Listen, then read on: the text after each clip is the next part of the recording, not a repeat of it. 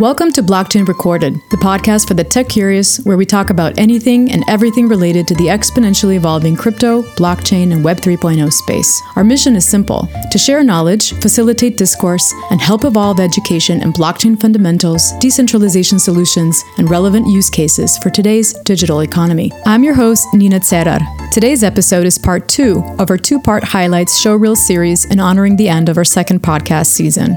Our team prepared a showreel of conversations that resonate with us and remind us why we do what we do. Today, you will hear highlights from the following guests in season two Ramsey from Kabocha, Tali Rejun from Block Labs, Nadav Zeimer from HS Credits, Nevin Freeman from Reserve, Dennison Bertram from Tally, Laurent Perello from Tron DAO, and Matthew Baudet from Linera. Again, we are grateful to everyone in our community of guests, sponsors, and listeners. Without your support, we would not be who we are today. Enjoy part two. Before we begin, this podcast is possible by our sponsor at Ambire. The Ambire wallet is one of the top products in crypto asset management. It is the first open source, non custodial smart wallet that delivers exceptional user experience combined with solid security. With Ambire Wallet, users can easily navigate the world of Web3. It comes packed with features like built in swaps, cross chain bridges, integrated earning opportunities, and more. In addition, Ambire offers things like human readable transaction parsing, eliminating ERC20 approvals and front running protection. The smart wallet uses gas abstractions that allow for unique features like paying for gas with stablecoins. Users can batch multiple transactions to save time and gas fees. The wallet also supports NFTs and allows you to connect to any dApp via Wallet Connect. You can use it with an email and password or add hardware wallets or hot wallets as signers to upgrade your security. And the best part Ambire speaks human. The UI is friendly and informative, ensuring you understand what you're doing and eliminating risks for mistakes. Ambire wallet users are currently eligible for continuous wallet token rewards. To learn more and get your Ambire account today, visit www.ambire.com. That is A M B I R E.com. So today we have with us Ramsey, who is the technical steward for the Kabocha project. He's a technical startup founder, systems architect, and blockchain engineer. Ramsey, welcome to Blockchain Recorded. Thanks for having me, Nina. So Kabocha, Kabocha. are we? Are you ready to answer the question where Kabocha comes in? Yeah, so I mean, like Kabocha is the first um, kind of uh, embodiment of Hmm. um, Edgeware's multi-chain philosophy. Multi-chain, um, Edgeware was more um, leaning towards Ethereum sort of philosophy of being this kind of single chain, build dApps on top of approach. Um, and now me myself being one of the, the people that want to kind of send it into a different trajectory, which is to go into the design philosophy of the multi-chain. And so it's a new kind of this is new concepts. It's like challenging to kind of cope, deal with. You know, it's like you know we're used to having being a community with um, you know crypto communities are used to just being like one community, one token, and one chain, and one or just one like DApp.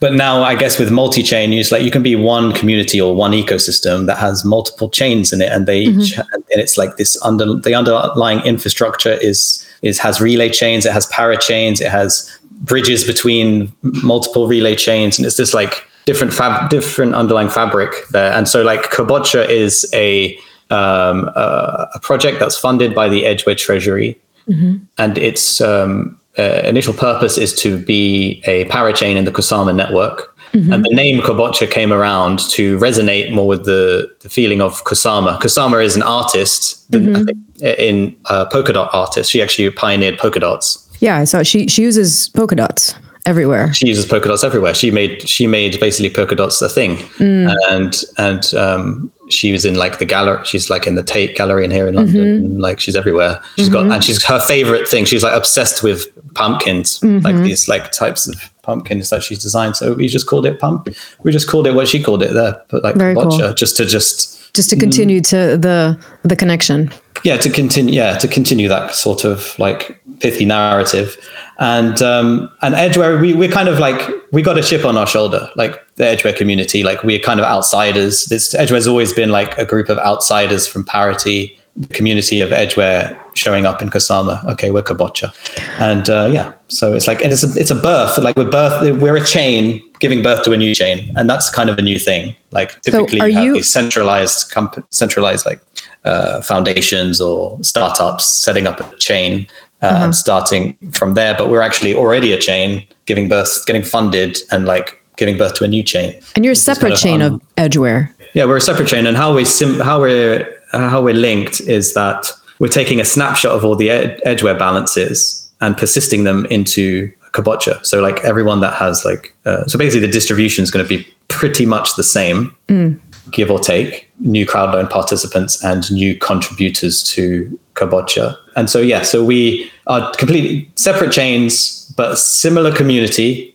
or same community, same ecosystem, uh, a sort of subset of the community, um, you know, uh, uh, uh, teams um, within the community working on a project within within our ecosystem. We're we're trying to like one kind of perspective is like you know we're trying if there was you know if we were to do these large tech corporations in a decentralized way, you know, how would it what would it be like? You know, look at look at Google they have all sorts of projects going on. They have, uh, you know, they're working on, you know, they started with search. Now they're into manipulating people to, for the, you know, to get advertising revenue. Oh, and also uh, you got AI and you got like autonomous cars and things like that. Yeah, I think we're, they're probably doing stuff beyond what we what we know. But yeah, I get your point. Sure. Yeah, yeah. But like, but the, the the point was is like they, there's all sorts of teams doing all sorts of things. Right. You know, it's like it's, it's a huge it's a huge organism at, Mm-hmm. at Google. You know, and it's like 100 or 100,000 or so employees, Mm. um, people working there.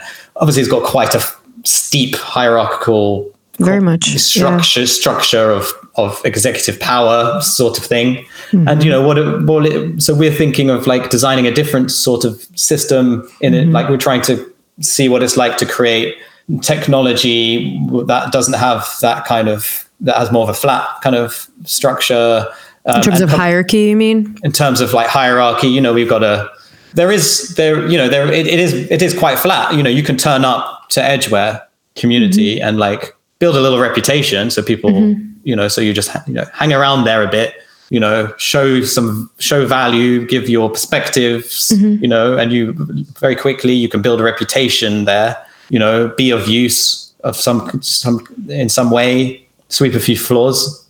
Like a, a nice analogy uh, for Edgeware, at least my experience coming through Edgeware is it's kind of like an ashram for founders or an ashram for creators and developers Huh. to to to come in, you know, meditate a bit on blockchain, sweep a few floors, and then once you get you know enlightened um, to do your own project, you can then get funded by the treasury By the Treasury, Edgeware's treasure treasury. Edgeware's treasury to do your to do a project that the community thinks is um, cool or valuable or you know important in some way.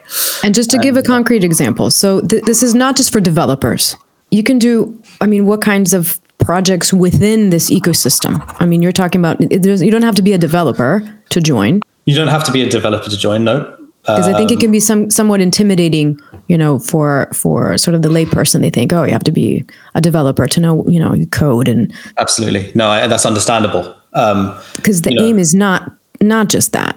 the aim is not just that. It's like the way I see these decentralized organizations, and I'm intentionally not calling them DAOs because mm. DAOs are layer two dApps mm-hmm. on a blockchain. So they don't have total sovereignty over, mm-hmm. You know, they're not, they can't be self, they don't have self determination over all the decision making about, you know, the underlying infrastructure, you know, like the fees, they don't have control over the fees. They don't have control over uh, whether there's a fork and whether there, there's a consensus amongst the wider ecosystem to take to to choose to make to do that fork and what's going to happen to the assets in their DApp, you know, that are connected to other physical assets. How does that work? You know, this is going to be there's- they don't have sovereignty over everything. So the uh, decentralized organizations like Edgeware, we are it's, it's almost more potent than a DAO because it has control over its underlying infrastructure. It can make design choices. It can it can change. It can make changes over anything it wants, including the fees, and it's not uh, affected by external as many external factors.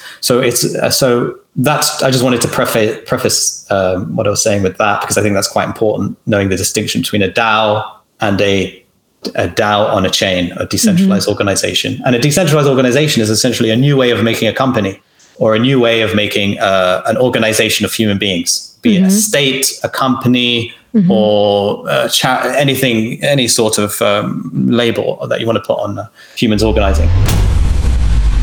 My guest today is Tali Rejun, whom I've hosted before on our show. Last time we talked about his fourth tech project and initiative, this time will be slightly different as I will talk with Tali about the development of Block Labs, his dedication to Web3 R&D, and a further dive into on-chain communication privacy. After finishing his doctorate, Tali established Block Labs and Fourth Tech and less than a year ago co-founded the show.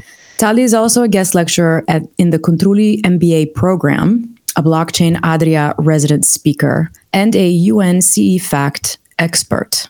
Tali, welcome back to our blockchain recorded podcast. I promise to our listeners to be as objective as possible since we are co founders of the show.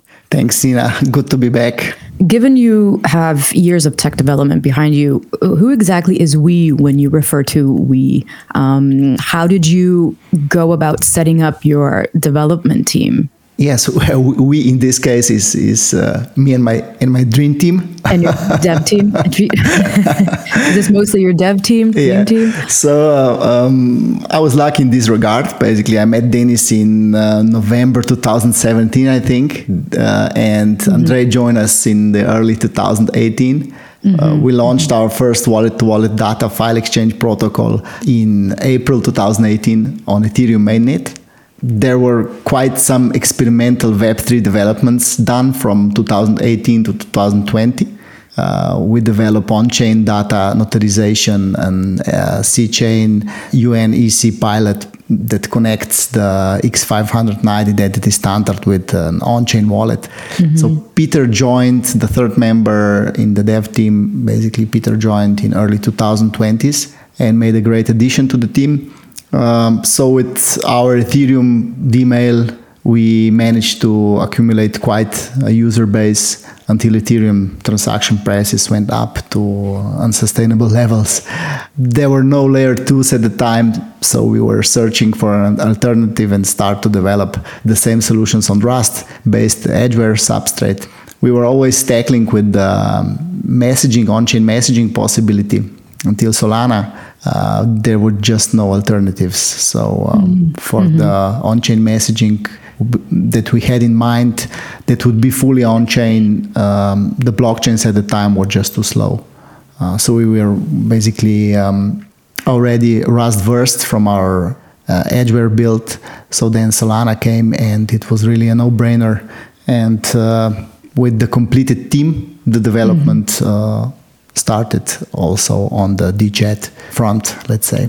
So mm-hmm. that's that is that is how we started, and that is how we gathered and uh, formed as a, as a team. Um, just to clarify, you mentioned Dmail, DChat, um, because since we previously also spoke uh, in, a, in an episode, are these new names? Because well, you mentioned before 4DX, yeah, um, 4IM. Yes. rebrand or, or I would say rename? Yeah, uh, it's quite simple if, uh, uh, if could be explained. Basically, for the last uh, four years, we were developing uh, framework and protocols. Mm-hmm. For the Web3 communication. Mm-hmm. Um, so, for example, uh, the 4DX for data exchange mm-hmm. is a protocol mm-hmm. uh, and a smart contract name mm-hmm. that is um, deployed uh, mm-hmm. and it, it, creates the foundation for products such as uh, let's let's say Dmail. Okay. Oh, I see. I and see. then we have the 4IM, which is the instant messaging.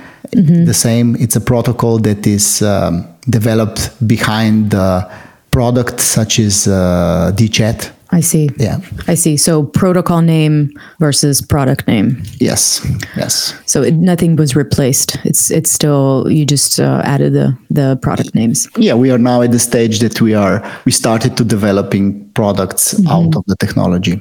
Can you briefly just guide us through the fourth tech releases again? Yeah, just to, to clarify, basically, Tech is an end user public blockchain platform developed mm-hmm. by Block Labs the evolution reaches back to 2018 when the first beta or uh, 1.0 was deployed on Ethereum mainnet, proving our concept of secure, private, encrypted wallet to wallet data file exchange. protocol.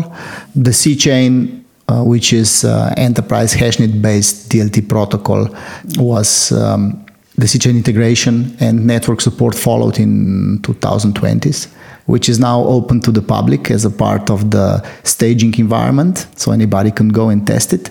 Uh, then the 2.0 update followed in uh, early 2021 that brought data notarization, upgraded on chain identity, for wallet support for all Chromium and Firefox browsers, uh, and added Substrate and Solana blockchain support.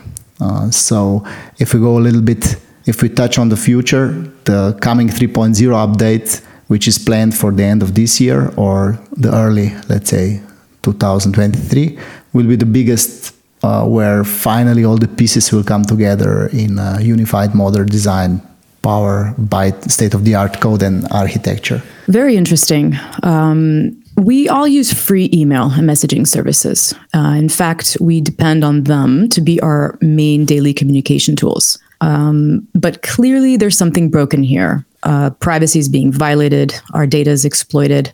Actually, just just just today, I had a few phone calls, random phone calls from from different parts of the world, um, knowing that that's not a number that I know. So our data is exploited. What is the problem of the currently centralized communication and social systems? Yeah, so the internet uh, changed the way uh, we live. It opened the highway to unlimited communication and revolutionized access to information. But I think it failed greatly in regards to our digital freedom and privacy. Mm. So instead of providing a safe environment for uh, online communication, the internet evolved into a system of uh, centralized intermediaries which enable mass surveillance, data mining, uh, to enforce intrusive ad campaigns or sell our data as they see fit. Mm-hmm. So f- Furthermore, I think that uh, current Web2 services establish models that uh, prevents us from owning our data or, or, our identities. So the current model is just uh, not okay. No, definitely not. Um, most people might not even understand what is behind online communication platforms and social media today. Um, some actually may not even care, um, many who I've spoken to, which I actually find disturbing. What are your thoughts here? It's quite simple uh, in the end. But most people, like you said, don't understand it on, or mm-hmm. basically don't care about it. Mm-hmm. Uh, online free communication platforms, which we use every day, from social media to email services, chats, whatever, are not quite that free. Okay. Mm-hmm. Uh, the data in the form of um, data files or media files that we create is being used to generate significant insights for big technology companies and are being sold to the third parties uh, as they generate more profit than the underlying service cost. Mm. Okay, so this is one thing that that, that we must be uh, that we must understand. Mm-hmm. On the outside, the services are free, or low cost, but we are paying greatly with the loss of privacy. Mm-hmm. So companies make revenues by advertising product to us, uh, many mm-hmm. products. We are just tourists visiting their closed ecosystems, creating valuable content for free, and spending valuable time and money in the end.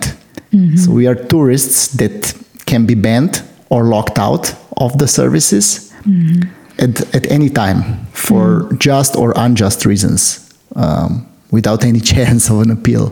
Mm-hmm. So we do not own our own identities, we do not own our published data, nor we don't hold any control over the services access. Uh, we cannot move our social accounts to the other platforms, uh, nor we cannot not, not move um, our social network that we establish and create mm-hmm. during the years. So that's just the case in the current Web2 world. Um, how does a project like yours differ from the centralized platforms that you mentioned? Yeah, there are a lot of major differences. Um, for example, we build an open code on decentralized public systems, 100% aligned with decentralized uh, ideology. We defend transparency, immutability, and uh, permissionless clearly there are also big technological differences between us and centralized communication services. For example, we enable wallet to wallet on chain communication that is end to end encrypted. Mm-hmm. And um, at its core prevents data mining, data theft, email spoofing, identity theft. Mm-hmm. Uh, in the case of Fortech, the Dmail and Dchat onboarding require, requires no phone number or no email address. Mm-hmm. Your wallet represents your ID. Your wallet address serves as your email or chat contact. We don't want users' data and we don't need it. Mm-hmm. So, yeah. How further, so furthermore, how does a centralized platform work? The case is completely opposite when we are dealing with uh, centralized systems. Uh, the centralized messenger service, for example, mm-hmm. stores all of our data on their centralized servers. Mm-hmm. Okay, which are always one, vulnerable to spoof, that is single point of failure attacks. In the four Fortex case, messages are temporarily stored on the Solana blockchain, never on any company servers. Mm-hmm. So there's the matter of uh, encryption. Fortex messages are end-to-end encrypted, where only user can decrypt them using his or her private key.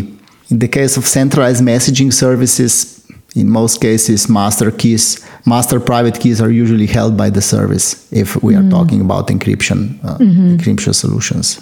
So anyone can already, you mentioned in terms of Dmails, can anyone start sending them?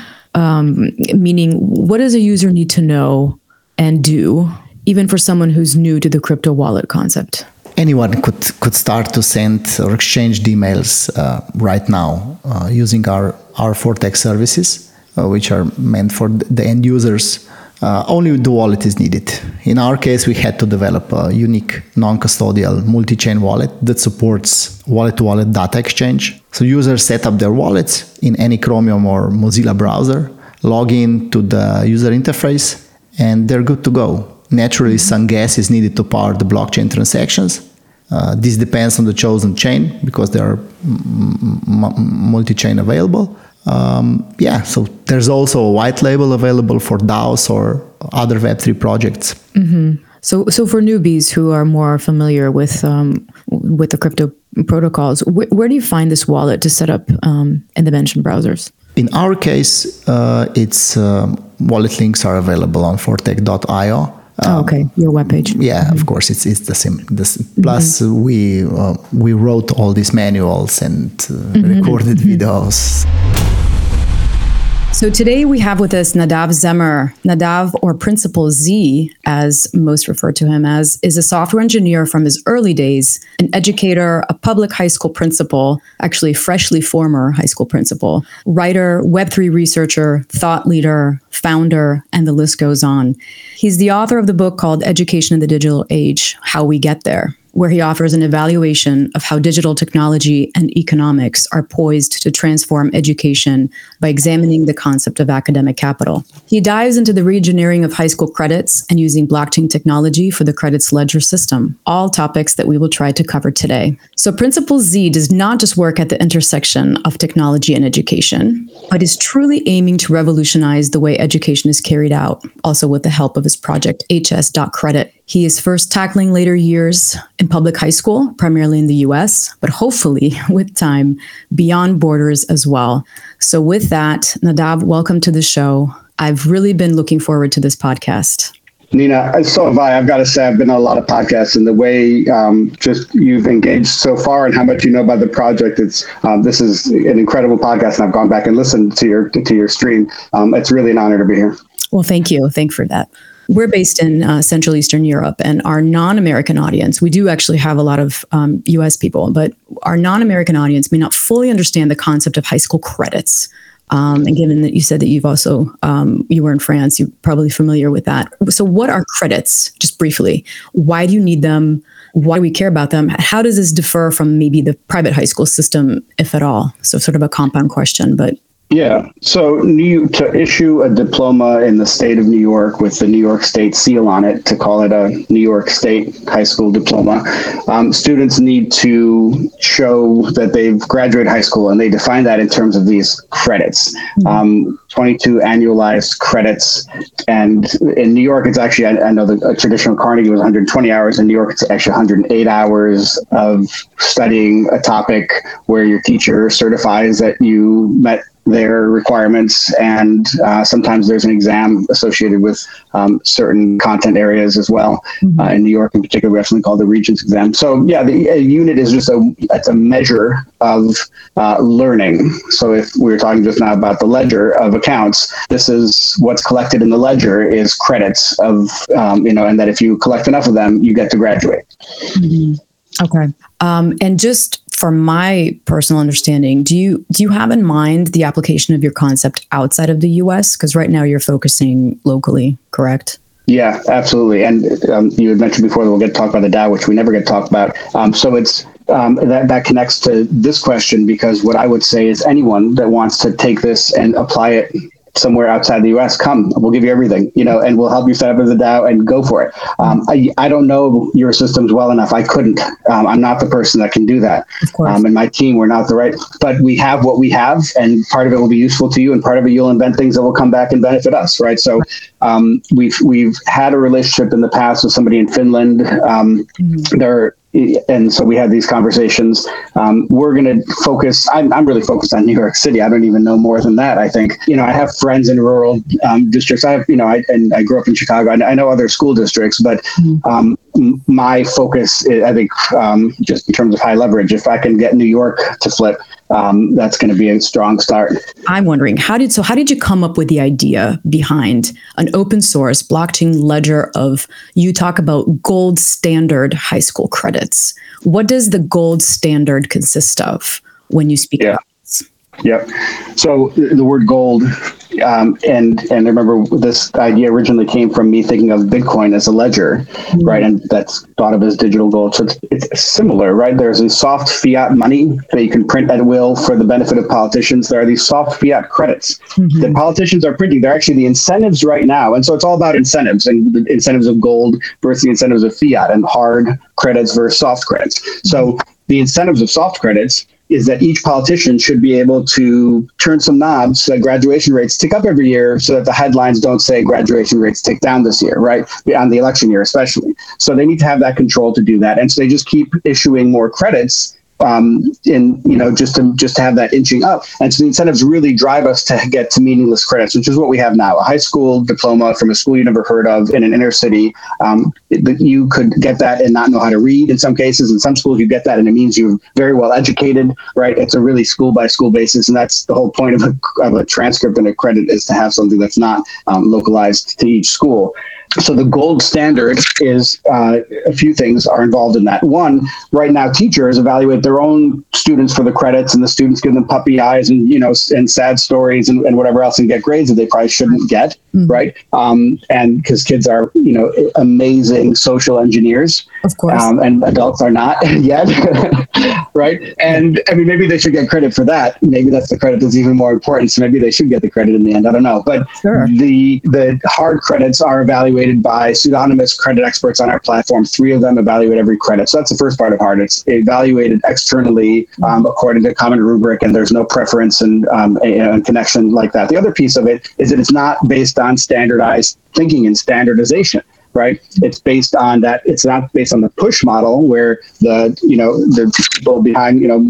It's it's shocking that until this day I can still say a bunch of white guys in a room um, it was one woman they let in this time with the Common Core standards, but until now, there's only been one woman let into the room of designing these standards. It's all white guys, and they create the right. It's pretty amazing, and they create these how everybody should think, just like me. And then they, you know, get these textbooks that tell you what's important and what's not important, and don't even tell you about the stuff that's not important because it's not in the book, uh-huh. right? And it, and it kind of flows down, and then kids don't know how to, you you know, what's the internet, right? And, and schools are scared of the internet because there's all this, you know, misinformation on there. Instead right. of teaching kids the skills to find the right information on there because it's this amazing textbook that's better than any textbook they have. So the gold credit is not based on standardization. It's based on project based learning. And this is not cutting edge stuff. This is the stuff that Rudolf Steiner was teaching 150 years ago. This is what we did before industrial schooling. So we're going back to the ancient ways of teaching. And with microphones, even more, the oral traditions, right? So um, it's getting back to how the brain works, having experiences that you never forget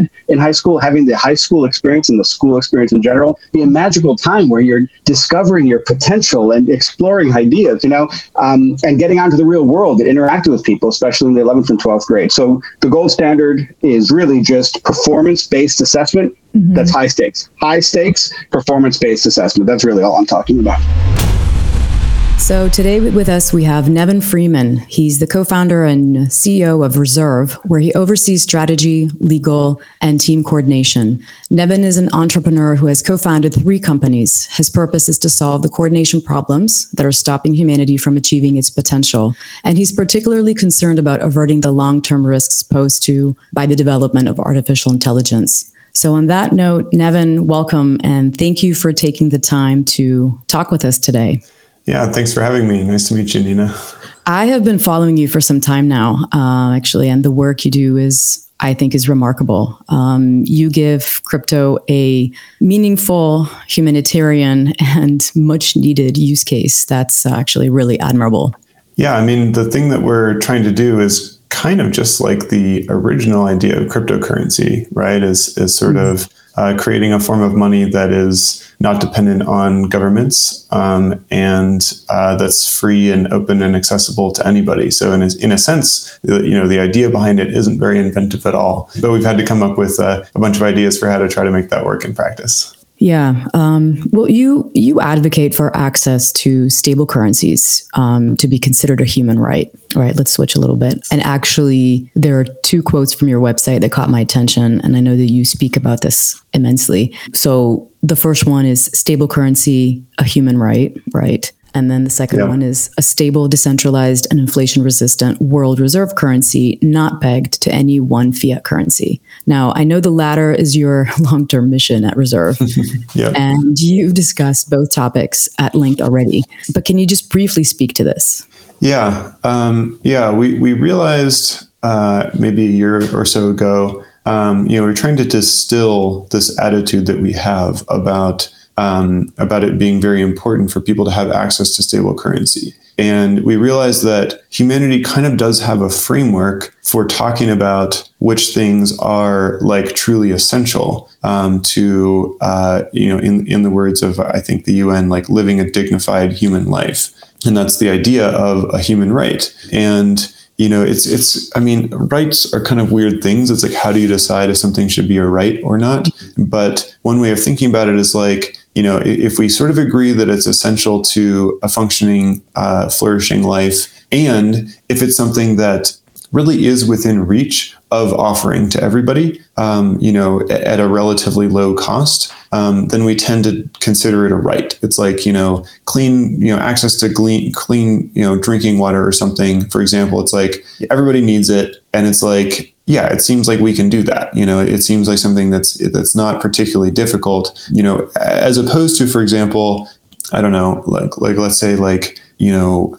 I'm just making this up, so maybe this is going to be a weird example, but like um, you can imagine saying like, well, mental health is a human right and everyone should be mentally healthy because if you're not mentally healthy then you know your experience is going to be bad and full of suffering and, and problems and you'll make bad decisions and so on but mm-hmm. we don't know how to offer mental health to everybody mm-hmm. that's that's a very complicated thing and so it wouldn't make sense for us to decide it's a human right because yeah. you know we just don't know how to offer it and stable currency is kind of interesting because you could argue that it's like mental health where it's like, well, you know, it's a very, you know, economics are very complicated, currency and markets and so on are very complicated. And so maybe there is actually no way to guarantee access to a stable unit of currency to everybody. But our attitude is kind of like, yeah, sort of, but like technologically speaking, um, it actually doesn't seem out of reach. It actually seems like the forces that make it so that uh, some populations don't have access to stable currency are often political or legal. Um, and if we just sort of were willing to use the technology and knowledge at our disposal, we actually could provide access to stable currency to um, to many more people or to everybody. And so, like these days, you know, we're doing that by basically opening up the access to the U.S. dollar um, to people who maybe would have had a harder time getting that access because the U.S. dollar is relatively stable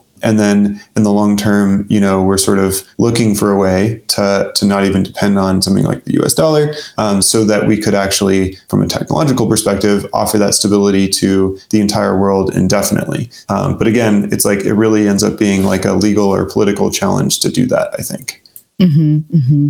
Um, you have you have strong knowledge regarding stablecoins, given everything that I've listened to. I mean, we all know USDT and USDC and the and the recent Terra and um, downfall, but in fact, you actually warned about the uh, algo stablecoins a few years ago. I'm sure everybody asked you this at the at the Latin American Bitcoin and Blockchain Conference. Um, I also saw the video you posted on your blog trying to explain it. I think it would be beneficial for our listeners to get a wider perspective. Um, but I, I wanted to ask you, what, if anything, has changed or reaffirmed in your perspective post the Terra collapse? Yeah. Um, Hopefully, you're not sick of talking about it, but no, no, no, I'm not. I'm not. It's, um, it's a good question. What has changed? I mean, the thing is, like, we'd already seen the seigniorage shares model be tried and fall apart a few times. And so, in a sense, I would say very little has changed in my perspective. You know, it sort of it sort of was obvious to us upon just thinking it through without even seeing any examples, and then the examples have kind of confirmed uh, what was what was suspected. I do feel like though this is like a slightly more powerful confirmation because you know there, there's the, the, the people who were believers in that idea would say, well, yes, this thing has the potential to fall apart, but so long as demand is maintained, the the party will keep going. You know, it's sort of like as, as long as the music is playing, um, right. it's fine. And uh, and there was a way in which you know Terra and and Do in particular um, you know, exerted a really powerful reality distortion field, which, you know, ultimately ended up being the cause of all of this destruction. But, you know, before the collapse, you, you couldn't really be 100% confident that they wouldn't somehow manage to pull it off to just keep the music going forever. Mm-hmm. Um, you know, so I, I, think that having something, uh, having a, a seigniorage share style stablecoin fall apart at that scale, even with you know an enormously powerful marketing force and and quite a big war chest and an enormous community of believers and so on, having that fall apart, um, I think just makes it that much more obvious how quickly the sentiment can shift on these things, right? And that's something where you know you, you can you can theorize about market participants and how they will act in different situations. But I think that this really concretely illustrated that people who were believers can go to being non-believers in literally a matter of minutes yeah. just by seeing uh, something happen on the charts and in, in, in, the liquidity pools and so on that they didn't expect mm-hmm. where you know they were so confident um, and then and then as soon as as soon as everyone starts to see um, that the thing is unraveling, you know, that sentiment can just be so self-referential. And so we had theorized that that's what would happen, um, but to really see it on that scale, I think you know it's easier to sort of believe it in your gut at this point. Mm-hmm. I actually also I um I remember a tweet that you um, actually put out that you said that we need a stablecoin grandma index to show real world adoption. Uh, I love that, and also make sure that no algo stablecoins rise again. So stablecoin grandma index. Um, yeah, I mean the, the stablecoin grandma index, you know, it's somewhat tongue, tongue in cheek, but I actually think it's a cool idea. It's like, you know, awesome. it's basically just like how many grandmas use yeah. any given stablecoin, right? right? And uh, I said partially jokingly, although I do actually think this is Truth maybe true, that yeah. I think reserve is maybe used by more grandmas than any other stablecoin because it's used as ordinary money in in some countries in Latin America. And yeah, and then the idea is like if any algo stablecoin started to creep up on the grandma index, that's real cause for concern. You know, it's it's sort of okay in my book if crypto degens want to experiment with whatever they want to experiment with. You know, they can have smart contracts that are just transparent Ponzi schemes, and as long as it's just gamblers gambling against gamblers, then like okay, fine. You know, have your fun. Um, you know, what really what I really don't like is when people you know believe that the thing that they're using is going to be stable and is going to preserve their savings, and then it doesn't. Um, mm-hmm. So so yeah. So if anyone out there wants to start the stablecoin grandma index, uh, you know, send me a DM. I'll uh, I'll help you get it off the ground. we'll put in the show notes. yeah. Um, well, let's let's uh, talk about Reserve. So Reserve, you're a co-founder, if I'm not mistaken. So you lead the R Token tribe. Yep. Um, and are responsible for developing and promoting your um, smart contract protocol and including decentralized governance. Um, just side note, are you aiming to eventually become a DAO? Um, yes, but in a sort of different way from how a lot of projects do it, because each R token that is uh, governed in a decentralized way kind of has its own DAO. And so it's sort of like uh, all of the stable coins that get created on top of the reserve um, protocol will sort of be individual DAOs. Um, and then you know, and then there is a question about like what about the what about the project overall in terms of like uh, you know making like developing improvements to the base protocol and so on. Um, and so there we we have ideas for how to uh, basically decentralize the project further. Um, there's there's some a few things that we're still exploring and haven't solidified on how to do that yet. So I guess I won't say one thing or another because I don't want to misinform. But um, but generally speaking, that yeah, the idea is to you know to get to the point where the project is fully decentralized on the protocol side, both in terms of the ongoing development um, and uh, and the individual R tokens. And, and one thing about that is that you could have one R token get pretty popular, and then a bunch of people could, you know, write a bunch of code that upgrades sort of the protocol, the instance of the protocol that, R token's running, and other R tokens may not use those updates. So actually, over the course of time, um, you, you, there might not even be one coherent effort to um, improve you know the reserve protocol because the reserve protocol really is just a template that you can use to make um, to make different instances um, and so it's actually going to look like a series of DAOs. So today I speak with Dennison Bertram, the founder of Tally, a DAO operations platform. Tally provides tools for decentralized decision making and governance for distributed ledger ecosystems. In my conversation with Dennison, we will try to introduce the basics of DAOs and take them further in terms of their role in the Web3 ecosystem, their legal implementations, their tools and use cases, and of course, wherever our DAO conversation takes us along the way. So, Dennison, welcome to our podcast. Thank you for having me, Nina. You entered crypto well before the Web3 term became a thing. Uh, you created a Bitcoin exchange 10 years ago, or a little over 10 years ago founded various crypto related projects. So one of them is Tally, like I just mentioned. Uh, yet you're also a renowned fashion and commercial photographer, having shot for some of the world's top brands, uh, if I'm not mistaken. So that's uh, truly fascinating and an eclectic background. So I'm just curious. I know you've spoken a lot about your background um, and your path, but enlighten us. And uh, I'm just curious what brought you to Europe and, and namely the Czech Republic, where you founded the Bitcoin Exchange in the OG days. Uh, so uh, that was a long time ago. Yeah. Uh, but I came to Europe in the early 2000s because um, I kind of wanted to change. I was, uh, you know, I just started university. Um, America didn't really feel like the place for me at the time.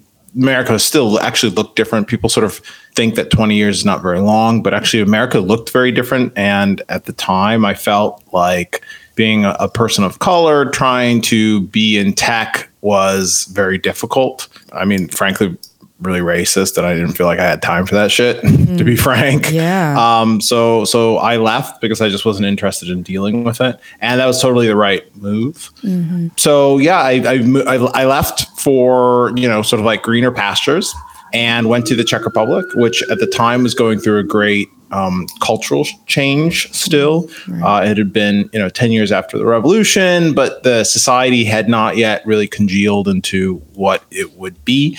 So it was a, a great moment of change.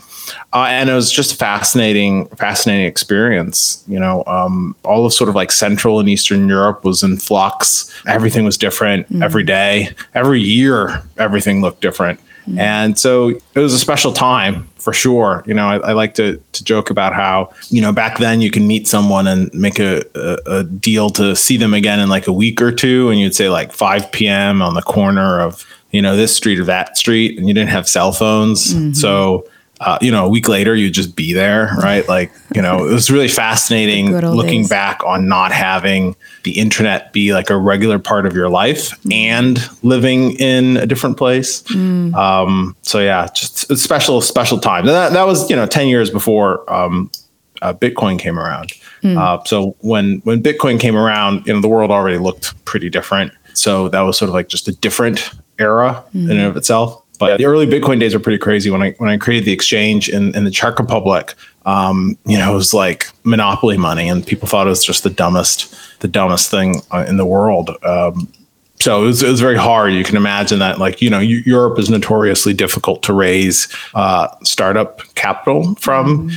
So you can imagine how hard it would be to raise startup capital for a business selling monopoly money. Ten years ago. Uh, so it was just it was just like a really really hard time, but people were interested. The people who got it really got it, mm-hmm. um, and were really excited about it. And it was it was kind of a wild journey. The exchange, and then it led you, I guess, eventually to Tally to founding Tally. And there was a few projects that you did before that. But before we dive into Tally, because um, today we're we're going to focus on DAOs. Uh, I know this will be the, your nth time explaining it, um, and on previous podcasts you talk of the concept of DAOs, and obviously for the for people who are listeners, we have a, a, a wide um, range. So DAOs are decentralized autonomous organizations. Um, you talk a lot about how um, basically, they existed pre crypto, right? So we can argue a DAO is not a crypto thing, but more like a transparent, I would say, governance system getting fine tuned and more practically implemented through the crypto and digital Web3 economy era with the value of decentralization at its core. Uh, I know you don't like defining DAOs, but maybe let's let's try to do it in some shape or form um, and trying to answer what are they, how do they work today in 2022, and why should we care about them going forward? Yeah, I think the definition part again is hard to do. Right. Um, but recently, uh, we put on a conference here in New York, um, DAO NYC, mm-hmm. and someone there gave a really kind of interesting take on it. And it went something like a DAO kind of needs at least two out of the three letters. Um, you know, maybe it's these ten- decentralized and it's autonomous, but it's not entirely an organization, or maybe it's like a centralized and it's an organization, but maybe it's not autonomous, or maybe it's autonomous uh, and it's an organization, but maybe it's not yet decentralized. Mm. Um, I think the probably useful takeaway right now, the sort of like practical definition of what it is is it is people who are trying to organize some sort of system to get some sort of thing done and they don't want to use or they choose not to use some other sort of legacy organizational tool, whether it's like the corporation or an LLC or a Facebook group, right? They, they want to have greater ownership over their organization. Um, they want to be part of this this movement. Generally, they they want to manage money together in a in a decentralized way and the decentralized way of managing money is important because normally if you created an llc or you created some sort of corporation um, one person's name would be on the bank account maybe the bank account is in the name of the corporation but mm-hmm. you know one person at the corporation has the the permissions by the bank to take the money in and out mm-hmm. and that's a very important distinction right because if you create um, a global organization on the internet in a discord chat for example and you know, in the Discord chat, you say, you know, for example, myself, say, hey, we have a bank account. You know, everybody send your thousand dollars to this bank address. Well, you're even though maybe it's a co- corporation registered wherever I'm based, you're not really going to feel comfortable about the fact that you know you essentially all sent your money to me right? Because you don't really have any recourse, right? Like, you know, a thousand dollars, it's probably not worth you trying to like do some sort of international lawsuit. Um, the bank won't respond to you. So, you know, as a member, you'll have no idea how much money is in there.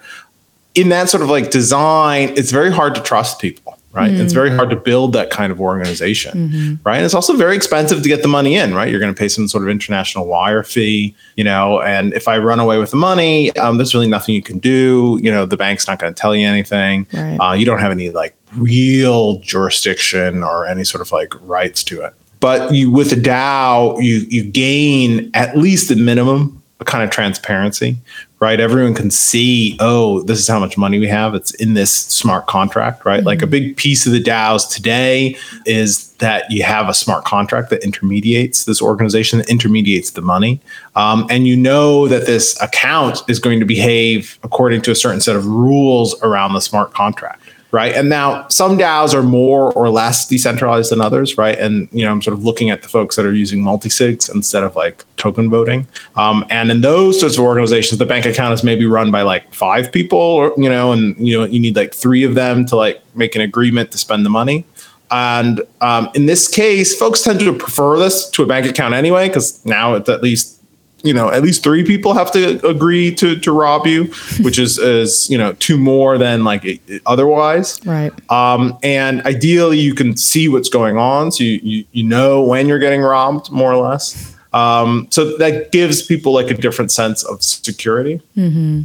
but then really what you kind of want to get to is ideally this sort of full decentralization where um, any member of the organization at least has some sort of veto say over how the money is spent, right? Where, you know, either it requires a majority of us to agree to give some money, to spend the money, uh, or it requires some portion of us to like disagree. You know, there's these optimistic governance solutions where you know um, one person can say, "Hey, I'm gonna I'm gonna take a million dollars out," and then all the voters can be like, "Well, no, you're not. Uh, we disagree," and they can stop that. Mm-hmm. Uh, or you can have a situation where like all the voters say, "Yeah, we want to take a million dollars out," and then they affect the, that change together, right? So at the very least, that as a kind of structure when we talk about DAOs from the point of view of uh, this like decentralized, transparent control over a treasury, over some amount of money, is really a big change from mm-hmm. what's come before, right? Like before, we always need the state to define the legal status of an organization. Um, we needed centralized entities like banks to manage um, the funds of the organization.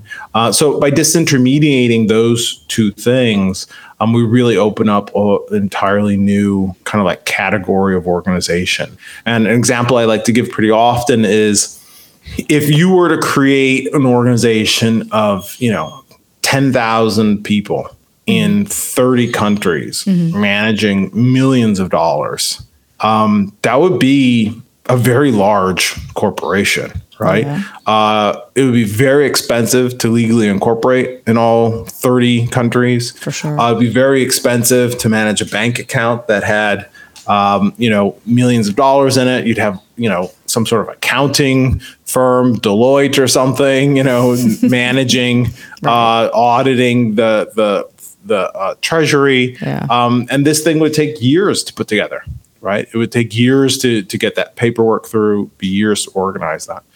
Sure. With DAOs, you can build something that large in a matter of hours, right? Like, mm. and it sounds funny, but I've done it personally mm. where, you know, I've had an idea and I'd say, hey, this is what we're going to do. And within hours, you have thousands of people around the world and hundreds of thousands. Um, you know, one project, you know, had like, oh, you know, Dope Wars had like over a million dollars in just, you know, a couple hours. Right. Um, and collectively everyone is building something together that's productive um, and they're being paid and they pay one another and they have all these members and you know they didn't pay a dime in, in legal fees right mm. and they were able to do it in this this really super efficient way mm. so at the at the bare minimum you know we're talking about organizations that are fundamentally like internet native corporations uh, but they scale from the tiniest thing, right? It could be two people, it could be one person, scales from one person to a million people with the same um, base structure to it, right? Um, and that sort of that sort of like efficiency of organization is really unprecedented, and, and that is something that you know you know may be lost on some people, but uh, it really is kind of a, a paradigm shift in terms of what's possible now. Let's um, let's talk about Tally. Uh, we haven't gotten to Tally yet. So we're talking about a sort of all-in-one platform that builds governance infrastructure for DAOs, essentially an on-chain governance tool, right? So am I saying this correctly? Sort of Tally is the go-to place to start a decentralized community and using tools to vote, propose within, and et cetera, et cetera. Um, can you mm-hmm. take us through Tally and also where it is today in terms of the tools it provides? Mm-hmm. Yeah, so uh, we like to talk about uh, tallies being a place where you can like start, um, join, and grow mm-hmm. decentralized organization. Mm-hmm. We are the the front end for a lot of the large DAOs. You know, Gitcoin, ENS, Compound, Uniswap, Right. um, many more. And we believe uh, right now we we focus on on-chain governance. We'll, we'll expand to um, off-chain communities in the near future. Uh, but this is a real place where you would go to create an organization and grow it. Right? DAOs start as an idea. Right? I want to buy ice cream. Ice cream DAO. Right? Today is just me.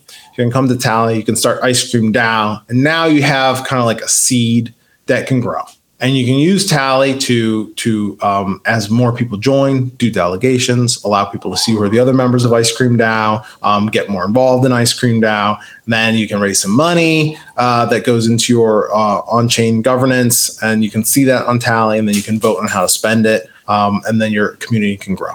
So Tally is really a tool that allows you to like manage and run an organization because organizations are really opaque. For, for very hard to understand what's going on. DAO tooling is very new. It's very mature. Um, so there's a lot of like needs that people have, and Tally really addresses addresses those right um, now we support kind of specific kinds of daos today but uh, we're growing as well so we, we start to exp- support more um, but it's things like nft daos you know you can work on dope wars nouns dao uh, pride punks DAOs, you know, some some of these DAOs. I, I actually created Dope Wars and Pride Punks. Right. Dope Wars is a real success. It's a it's Yeah. a real big big community of people who are just like doing all sorts of amazing stuff. Yeah, that's it's really amazing. it's really wild. How it took off. Um, yeah.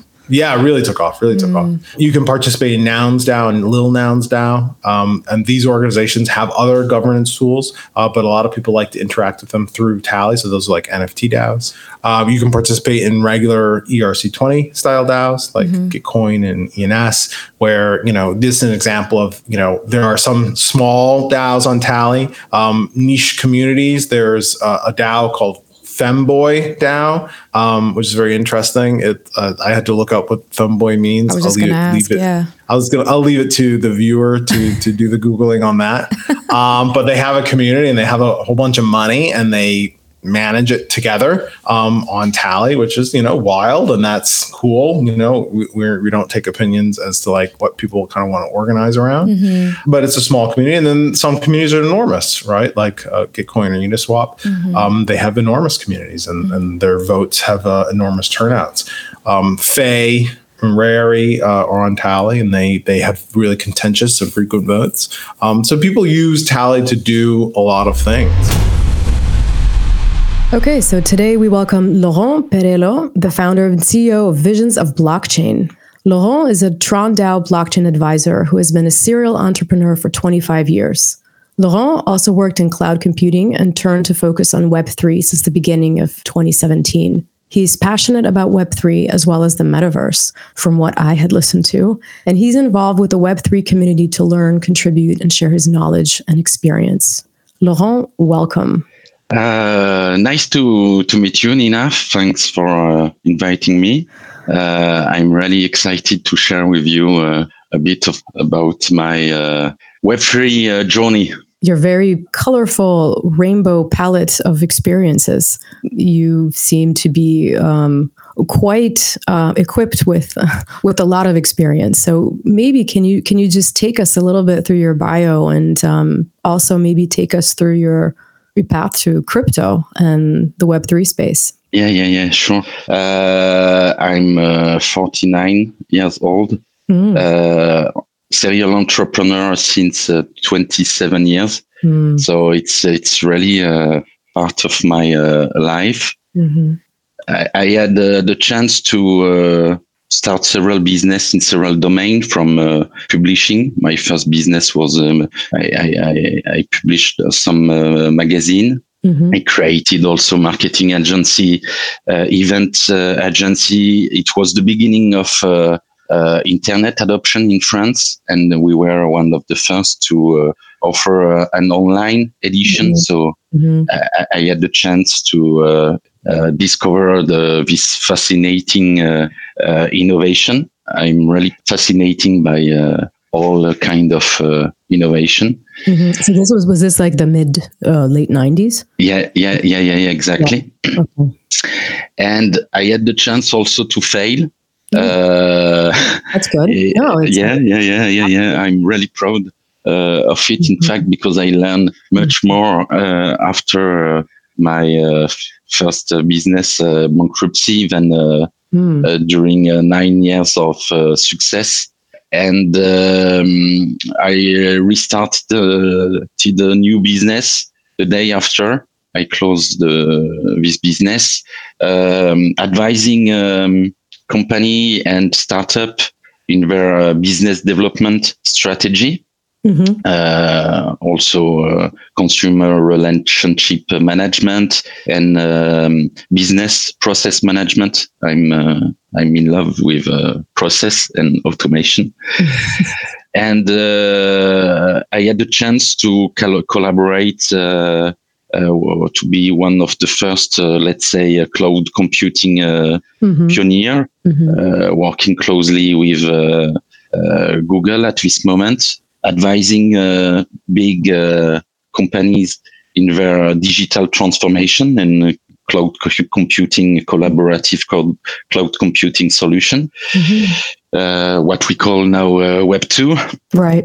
Right. Yeah. And uh, one day uh, I decided to uh, to move from uh, this, uh, let's say, uh, corporate uh, world, Mhm. uh, feeling that uh, in fact uh, people there were using my neuron and my energy and my commitment Mhm. just uh, to make uh, more profits Of course. Yeah. um, it was a hard moment for me um, because it was uh, highly uh, profitable uh, in a financial point of view. Mhm. But uh, when you you have to uh, cooperate on a daily basis, train people, and you know that they uh, will not be there in three or six months, Mhm. uh, and they don't know it. Mhm. You know, it's kind of life for me and Mhm. it was really hard to manage this uh, this feeling.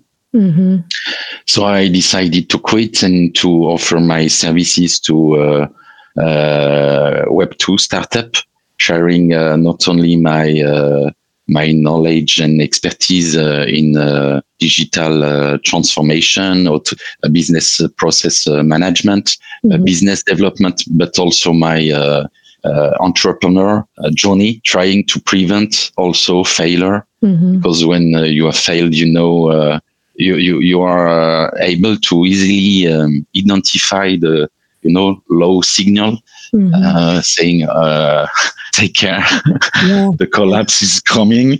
Mhm. Uh, it's just a question of time. Mhm. And one day, a friend of mine, I was living in Morocco at this moment in Casablanca, Mm. Oh, and yeah, yeah, I, I, I lived in uh, several countries the last uh, 15 years Mm. and he shared with me the Satoshi Nakamoto white paper. Mhm. And for me, it was, uh, The aha moment with the. ah, yeah, uh, much more than this uh, because Mm. I, I, I, I had the chance to have uh, several aha moments in my Web3 journey. I think we will come back later about it. But this moment was um, particularly important for me. I have a Mhm. few moments in my life that really uh, contribute to who I am, Mhm. and and this moment was really uh, is really a part of uh, uh, this. Uh, I, I have to say I'm not a developer. I'm not a technical guy. Mhm. Uh, uh, everything I I, I, know uh, it's uh, it's uh, you know a constant uh, um, learning process. I Mhm. learn on a daily basis uh, since years. It's a kind of obsession. Mhm. Uh, I can't sleep well Mhm. if I, I don't uh, learn something new uh, each Yeah. day. Yeah. And and I I'm in love with sleeping well. Uh, Yes. I'm lucky enough to sleep well. But you're French, of course. yeah. And uh, so I, I spend a, a moment, you know, to try to understand this uh, really high level, uh, tricky, technical, tricky stuff. Mhm. Uh, doing a lot of research, and uh, and at the moment I say, okay, both you you you will never um, deeply uh, understand everything, Mm-hmm. But in fact, it's not a problem. Uh, let's just read it again, mm-hmm. put all these technical part on the side, mm-hmm. and read it as if it's a philosophical uh, postulate. Mm-hmm. I, am in love uh, with uh, philosophy too. Yeah, actually, so, sorry, sorry to intervene here, but uh, I did actually listen to a, a Twitter Space conversation um, that a recent one that you had with uh, with a few with a few folks, and um, you said that you took every Saturday. For, this is this is for the Satoshi Nakamoto paper. Um, yeah. Actually, I remember this because I also for the Satoshi Nakamoto paper. I mean, I couldn't just read it once; I had to go over and over it. And you actually said that you took every Saturday to to go over it because every time you read it, it was something different, right? Like you learned it, it was more um, you understood it better and different every single time you went through an iteration. Yeah, yeah, yeah, yeah. Correct. Uh, you know, it's my uh, ritual now. I mean, that's some serious dedication.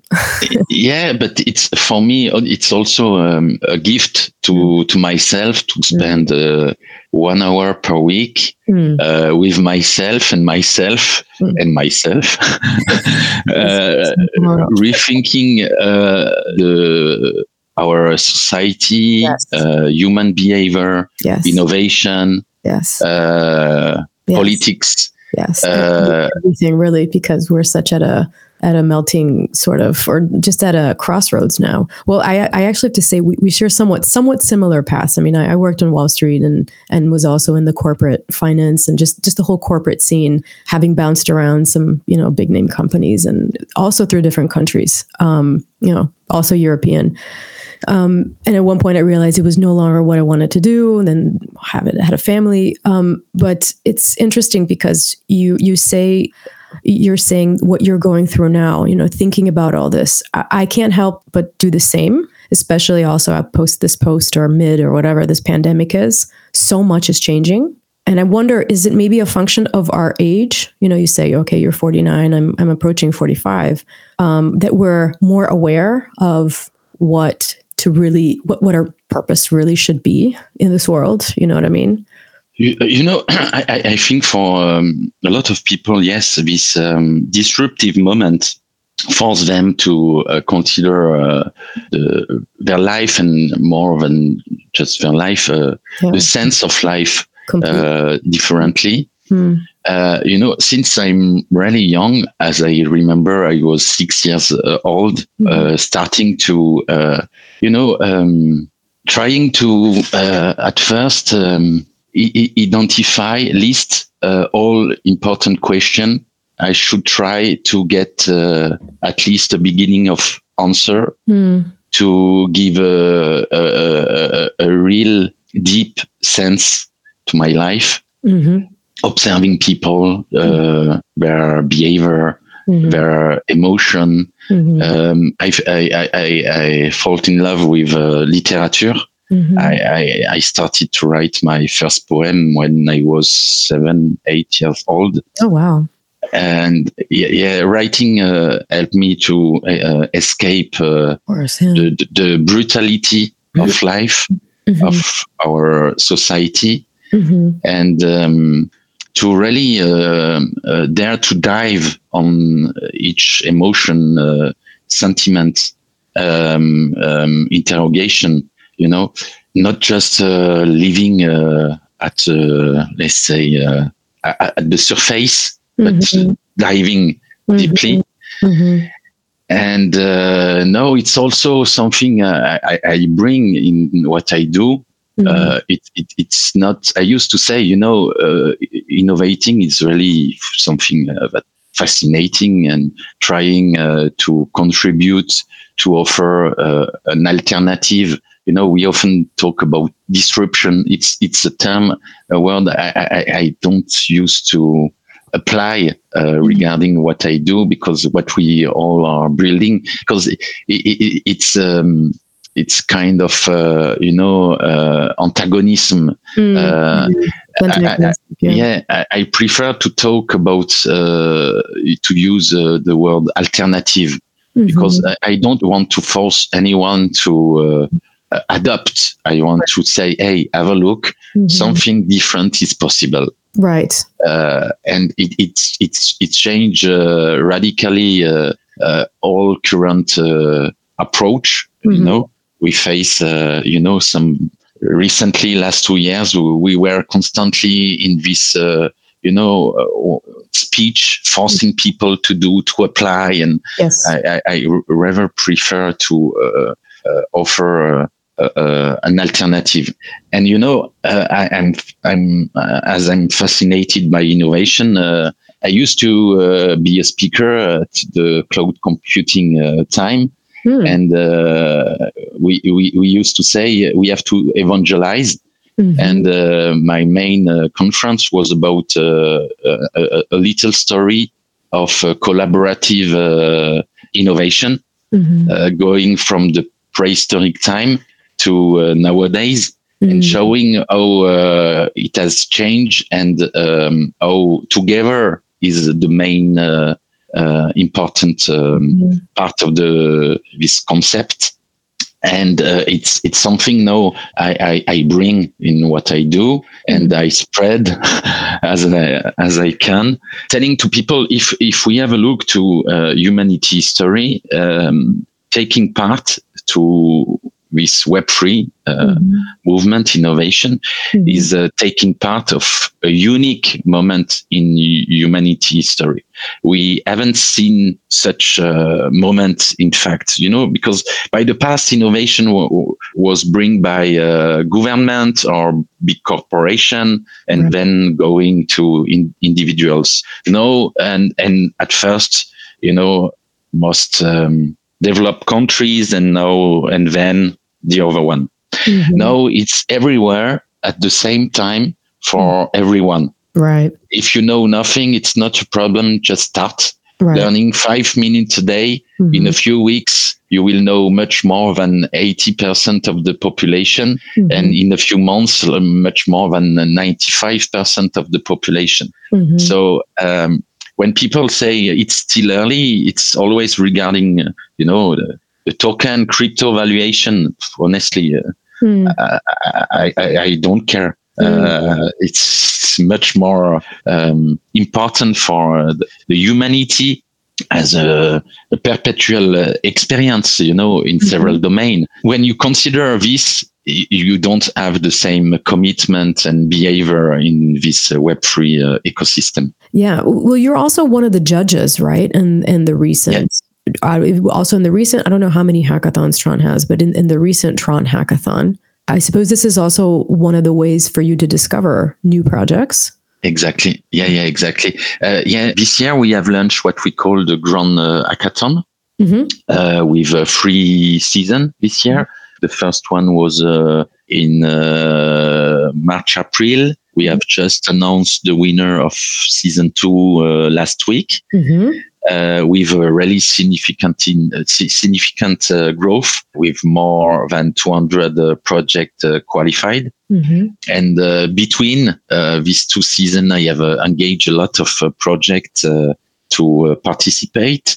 It's also a way to uh, contribute to our ecosystem growth. And uh, for sure, uh, yeah, yeah, it's it's a valuable uh, uh, source of. Um, you know, um, I, I was really impressed by a few projects, and um, during the, the hackathon as a judge, I, I can't uh, contribute or help uh, uh, help them. But Mhm. some uh, I, I plan to uh, do what uh, what can I do to help them really to deliver their promise because uh, it's it's abs- some projects uh, bring a solution which are absolutely needed in my point point of view, Mm-hmm. uh, like uh, Holochain uh, Fortech uh, Mm-hmm. project with uh, dis- decentralized uh, email and decentralized chat Mm-hmm. uh, for me. And you know, having engaged uh, big big companies to use at this moment, it was uh, Google Apps. Mhm. Uh, with a Gmail, uh, let's say Pro version, Mhm. uh, and knowing uh, how centralized it is, how dependent dependent you are when you you use such a solution. Yeah. Uh, yes, I'm totally excited to see this uh, this uh, new solution. Yeah, and it, it's only, in my opinion, a, a great way to uh, contribute to mass adoption, not being focused on uh, crypto, uh, you know, decent, uh, decentralization, blockchain, Web three, but uh, with uh, improving basic solution that everybody use on a daily basis, yes. email, chat, yes. improving privacy. Mm-hmm. at the highest level, it's right. absolutely needed. Today, we're hosting Matthew Baudet, the software architect and founder of the Linera protocol. He's former blockchain researcher at Libra Novi and former software engineer at Facebook. Matthew is a specialist in BFT consensus protocols, cryptographic protocols, and formal verification. Has experience in blockchain infrastructure, AI infrastructure, developer infrastructure, security consulting, and startup development. Matthew, welcome to Blockchain Recorded. Hi, uh, thank you. Thanks for having me. Thanks for coming. And uh, judging or actually reading your background, um, you have a extremely rich computer science background, so very technical, with I believe over nine years at Facebook. Is that correct? Uh, yes, that's right. Mm-hmm. Yeah, so you were a researcher at uh, blockchain researcher at Libra and um, and also software engineer at Facebook. So lots of software engineering and um, looking at your LinkedIn, you even had a PhD in computer science. Um, let's just start by having you take us through your background journey. But actually, before you do so, I just wanted to um, clarify quickly the meaning of BFT consensus protocols. So that's BFT means Byzantine fault tolerance consensus protocol. For those of who are not familiar with the acronym, so Matthew, with that in mind, um, please. Okay.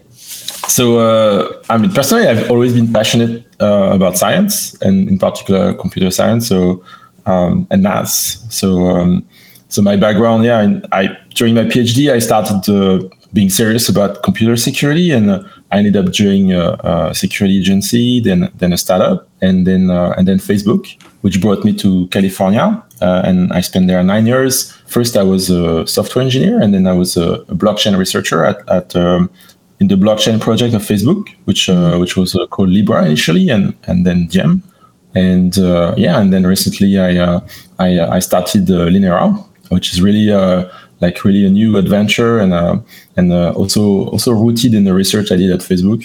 So yeah, it's all very exciting. So okay, so you were asking about BFT consensus protocols. So I guess I can, uh, yeah, I can, I can try to define that.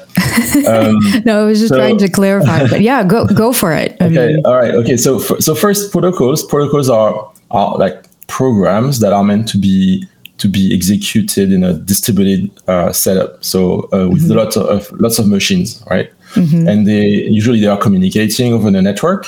Uh, and now, like and so what can happen is you um, you may want to know that the protocol keeps working if there are uh, some kind of faults uh, in the system. Uh, so it could be that some of the machines are crashing or maybe the network stop functioning.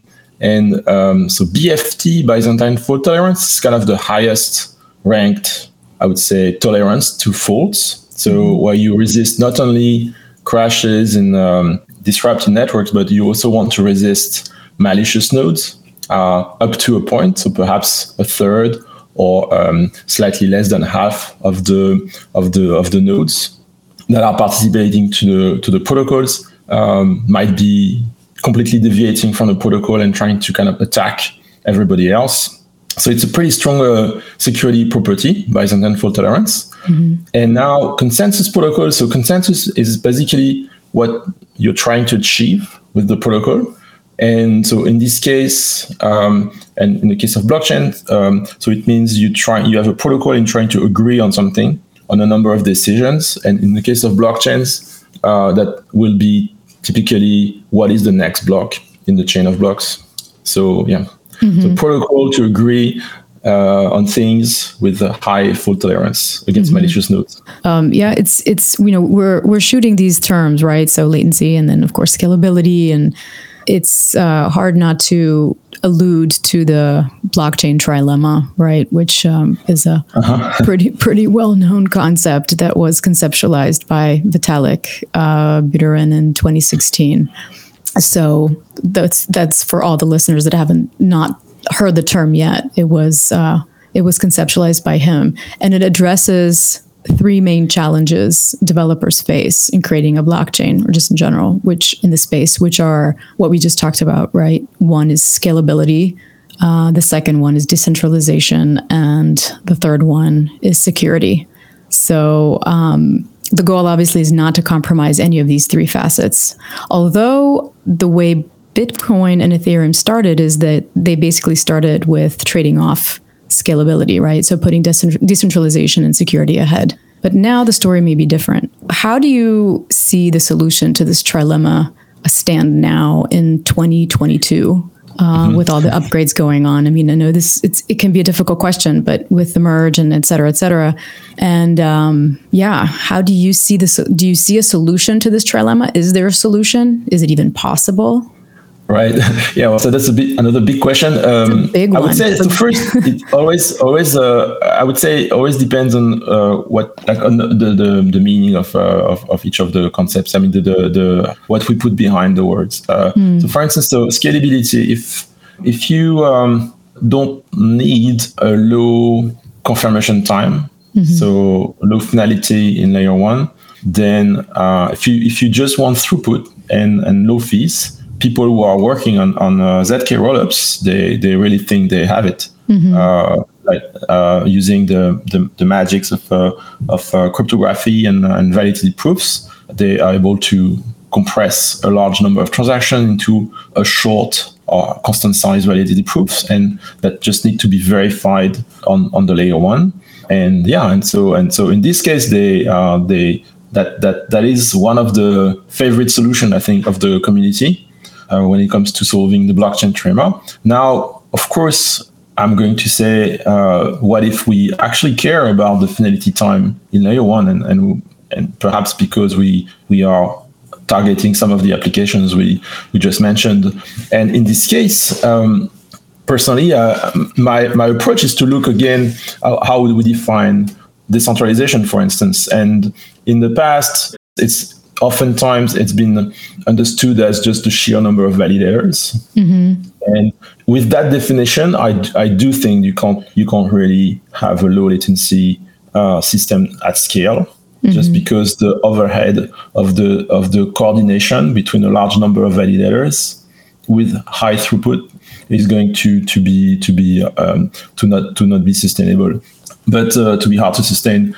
And also also I would say large number of validators with commodity hardware also is was the constraint that people have been uh, have, have, been really working uh, and and not really criticizing, mm-hmm. not, uh, not, not really um, uh, second guessing so far. And so, but I think it's not the end of the story. There's there's um, there's room to investigate uh, notion of decentralizations for large validators, and that's what we're doing at, at Linera. Mm-hmm.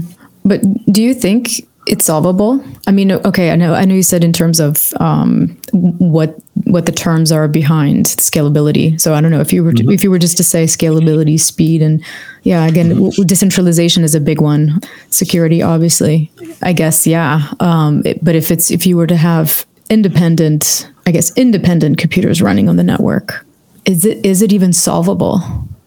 I mean, I think I think uh, I would say short answer. Um, nothing is impossible if uh, unless you see a proof of impossibility and and and uh, and then you would have to look at the assumptions of the proof and exactly mm. what what's behind all the terms sure. and i think uh, zk like, like, i said Z- zk rollups uh, mm-hmm. so like the, the, kind of cryptography that uh, that uh, is being developed is one example of something that looked completely impossible and and seemed to be in fact increasingly becoming feasible yeah. Um, yeah. So and and uh, and in fact, we, there could be applications of uh, validity proofs beyond ZK rollups, for instance, to strengthen auditing and, and other kinds of systems, um, mm-hmm. including low latency systems. So, uh, so I, am I'm, I'm personally I'm, I'm, relatively optimistic, but of course uh, uh, there's still uh, some some work ahead of us. Sure. So let's talk Linera. Am I pronouncing that correctly? Linera? That's the uh, yes, Linera. Yeah. Uh-huh. So, if I understand correctly from from the research that I've done, you're you're building a new blockchain protocol with low latency, no mempool, and linear linear scaling that will be secured by proof of mm-hmm. stake and run by fully audible and accountable validators and internally sharded. Did, that's a mouthful. did, did, I summarize that correctly? Okay, yeah, that, that was a lot. Um, yeah, this is, this is a, a new, um, uh, so this is a new layer one that we are um, mm-hmm. developing. Uh, it's based on, uh, on, on research that I uh, that started at, when I was a researcher at Facebook, and mm-hmm. Uh, initially was only targeting uh, large scale, low latency payments. So it was mm-hmm. the original system, the ancestor of Linera was just was a was a research project for for low latency uh, payments. Mm-hmm. And uh, and uh, yeah, and so we and so we kept the the general architecture, which was I think really new and really interesting and generalize and are generalizing this uh, to allow um, to, to make it look like uh, like a general multi-chain system uh, and and so like as you said um, the the validators in Linera what's interesting is that they are internally sharded. So mm-hmm. so it's a multi-chain system, and each validator has all the chains, and that, mm-hmm. that's going to be a major difference if we compare to um, to uh, a traditional tra- traditional blockchain sharding, in the, uh, where uh, you have more like a, a collection of independent blockchains mm-hmm. Uh, with different sets of validators. In the case of Linera, uh, so we what we're looking at is is validators uh, that uh, have all the chains. Each of them has all the chains, and um, and they, they are sharded, but it's not visible from from the outside. Mm-hmm. Uh, pretty much like a, a, normal internet service, you are you know it's sharded, but uh, you as a user, uh, you don't you don't know what are the shards.